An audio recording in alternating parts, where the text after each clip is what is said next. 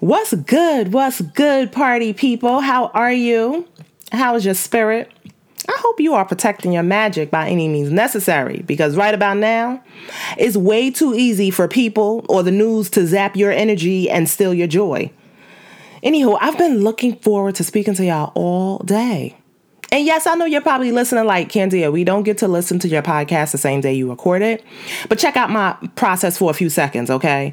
So I usually create an outline for my podcast the night before, and then I record it early in the morning. But sometimes, you know, the night before I'm due to record, I get ideas and messages kind of pop into my head. Sometimes it's because I've watched something on the news, or sometimes, you know, I'm lovingly stalking people on the gram or Twitter. Don't be trying to act like y'all don't lovingly stalk people. Um, and it, it inspires me to also like talk about this with y'all in the morning, okay? Then I have to pop open my Evernote app to send myself a reminder like, girl, don't forget to tell the people about this. Okay, I've been giving y'all a little bit too much of my after hours business okay which y'all can see ain't too much going down but look that's an episode for another day. Okay so the inspiration for today's topic came from the fact that i keep seeing these examples on social media of why it's important to say black lives matter instead of all lives matter. And here's the thing People across the nation have captured police brutality on videos. We have people around the world sharing their stories and protesting about racial inequality and police brutality. So, if people don't get it by now, they are committed to misunderstanding you. So, today I wanted to share one of the real reasons why I believe some white people are so committed to not getting it or seeing the truth. Particularly because for me, solutions to many of our everyday problems exist between mindset and method. What's the thought and feelings that led you to act or not act? Once that is addressed, we can work on methods or approaches. Now, let me just warn you this conversation may make some of you uncomfortable, but it's necessary for change. Change is uncomfortable. In fact, we all need to be uncomfortable right now. Stop rushing to feel better. We are taught to feel bad about feeling bad. And sometimes discomfort is the actual bridge to change, enlightenment, and success. So, here's what I want you to understand for many people to admit that Black Lives Matter, it means that they would have to admit that they've been living a lie. They would have to admit that they were taught to be racist by their parents, grandparents, and even their great grandparents. They would have to admit that their fathers, grandmothers, and grandfathers, and even their ancestors, they would have to admit that these people didn't work hard, but they were actually thieves who stole labor, land, and genius ideas from black people. This is America as well as the world's history, people. Why do you think slave trader statues are getting defaced, tossed, and thrown in rivers and places like the UK? Most recently, I heard the General Robert E. Lee statue in Richmond, Virginia is in the process of being uh, removed. You see, now these people are being forced to discover the truth of who they are. They would also have to consider the fact that maybe their children are not that smart or not that talented, that they were simply admitted to a college or a high school of their choice, or given a pass for a crime that they definitely committed because of their white privilege. They would even have to consider their very own roles in the workplace and the positions within their career. And they would have to consider the fact that they were given this position not because they were competent or talented, not because they could execute on the responsibilities flawlessly, not because they were equipped, but because of their white privilege. You see, it's easier for people to stand in a group and hard for you to stand alone. So, for these people to admit that Black Lives Matter means that they would have to have the courage to stand alone within their very own families and have difficult conversations on how they were raised to be racist. They would have to go against every single thing that their family has ever taught or given them. And they would have to admit this truth and have these discussions, not only with their parents and grandparents and cousins and things of that sort, but they would have to tell their children that they made a mistake. So, listen, y'all, that level of examination and truth is just too much of a burden for some of them to bear. So, the other day, I was watching uh, Virginia Governor Ralph uh, Northam discussing uh, the removal of the statue in Richmond of General uh, Robert E. Lee. And he talked about, you know, the pain that's felt across the country. Uh, and did y'all know that apparently Virginia has the most Confederate statues in the country? I mean, I don't know why I'm so surprised. Virginia has a 400 year history, including its role in the slave trade and Civil War. But anywho, interesting enough, uh, during that press conference, Robert W. Lee is who is a descendant of Robert E. Lee's family was present and he's in agreement with the governor and lieutenant governor. I think his name is Justin Fairfax. So he's in agreement as they uh, are, are, talking through this whole, rem, you know, uh, removal of the statue. And he also published an article for the Washington Post, and I'll include the link in the show notes. But he says this He says, In the small town where I live and grew up, the lost cause of the Confederacy didn't need a special name. It was the education we all received. We were taught that during the Civil War, the Confederate States of America had just motive. Perhaps you've heard the mantra the Civil War was fought for states' rights. It was enshrined in monuments across the country after the war ended. The catch is there's more to that sentence, something we Southerners are never taught. The Civil War was fought for states' rights to enslave African people in the United States of America. End quote. So there you go, people. That was the start of a racist system.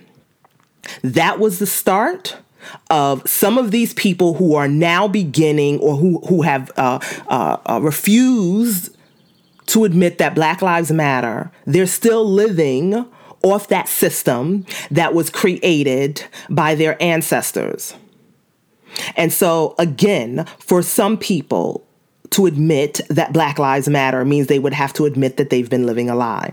And in my opinion, a lot of their unwillingness is rooted in fear and anxiety about accepting the fact that their ancestors and parents and you know they built promoted or encouraged a racist system. And now we're trying to force them into a new way of life because it goes against everything that they've been taught. It would force them to really look at themselves and listen, y'all know as human beings, looking at ourselves is what we really hate to do. Getting constructive feedback is what we really hate to do. It's one of the hardest things in the world. That's why some of us remain stuck. And that's why some of us uh, struggle to grow and maintain relationships because we don't want to look at ourselves. So, listen, by no means am I telling you to have sympathy for these people. I'm just saying some people are committed to misunderstanding you. Choose your energy wisely. You see, racism is not a one time event. And stepping into change and a greater role of awareness takes commitment and it's very uncomfortable.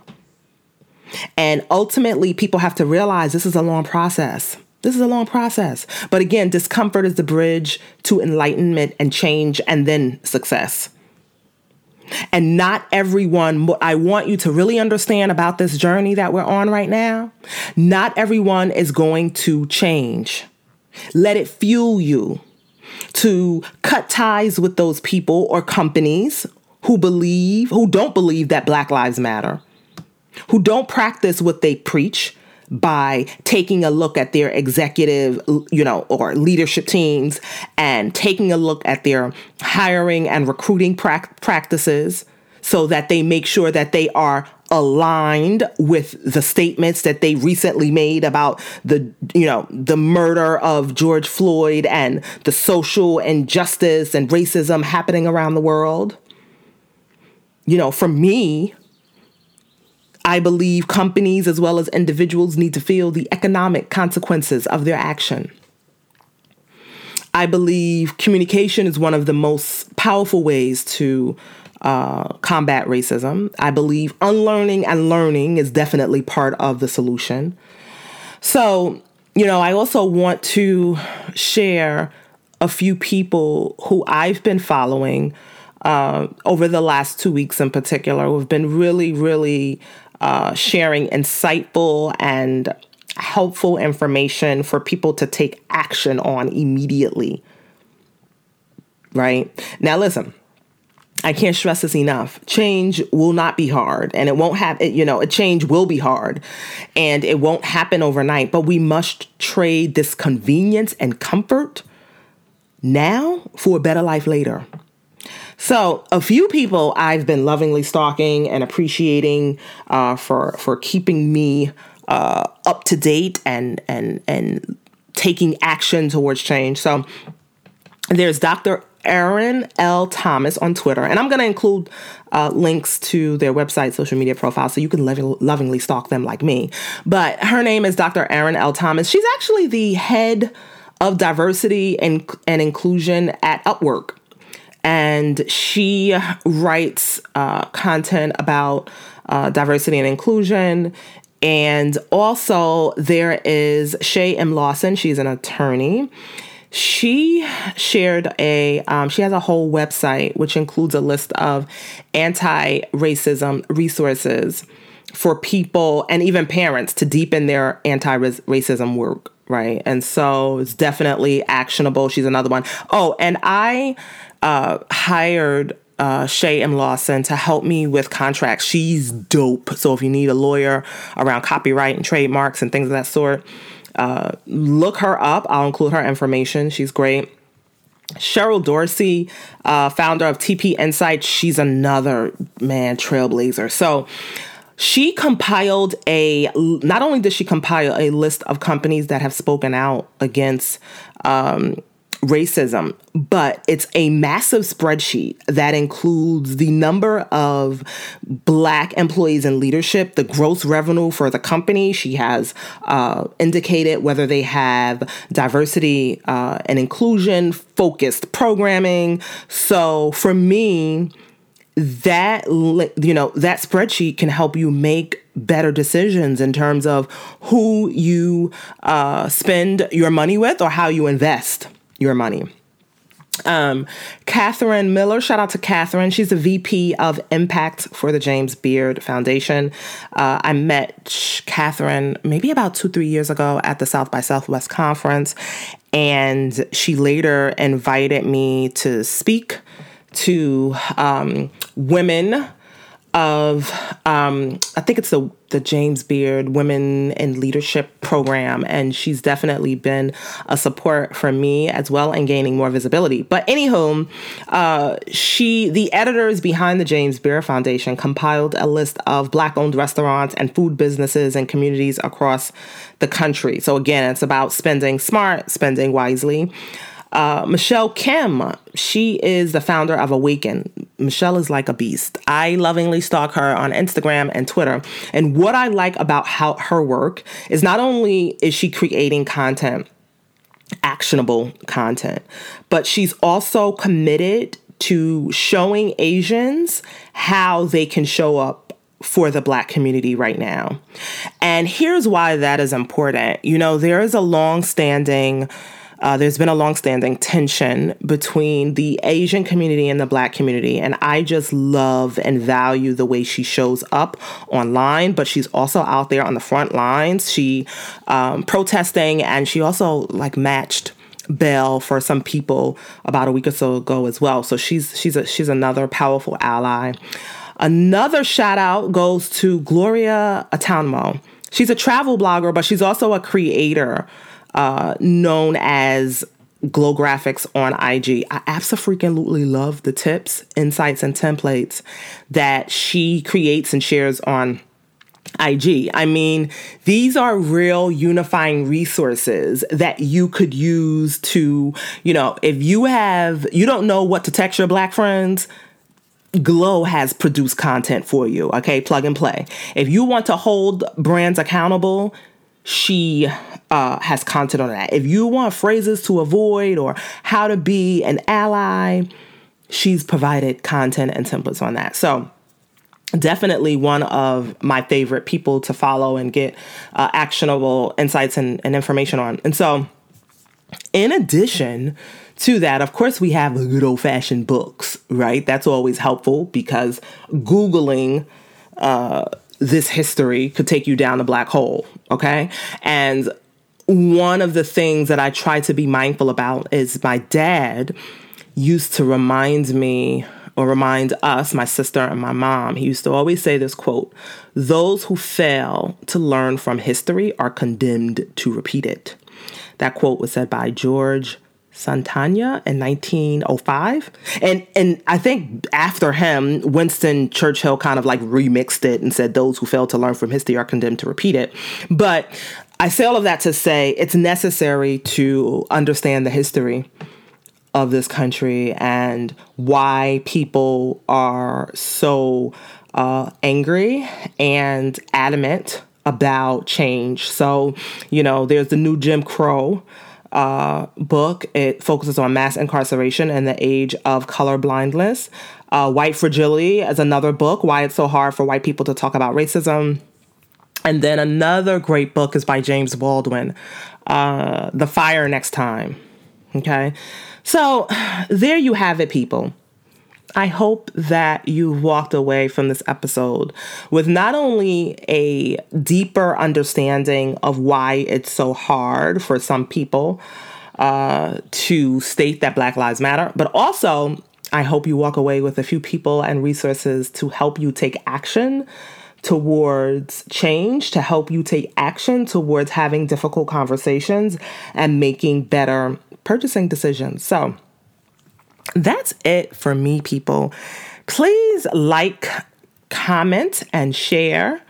Uh, peace out. Protect your magic by any means necessary. Talk to y'all soon.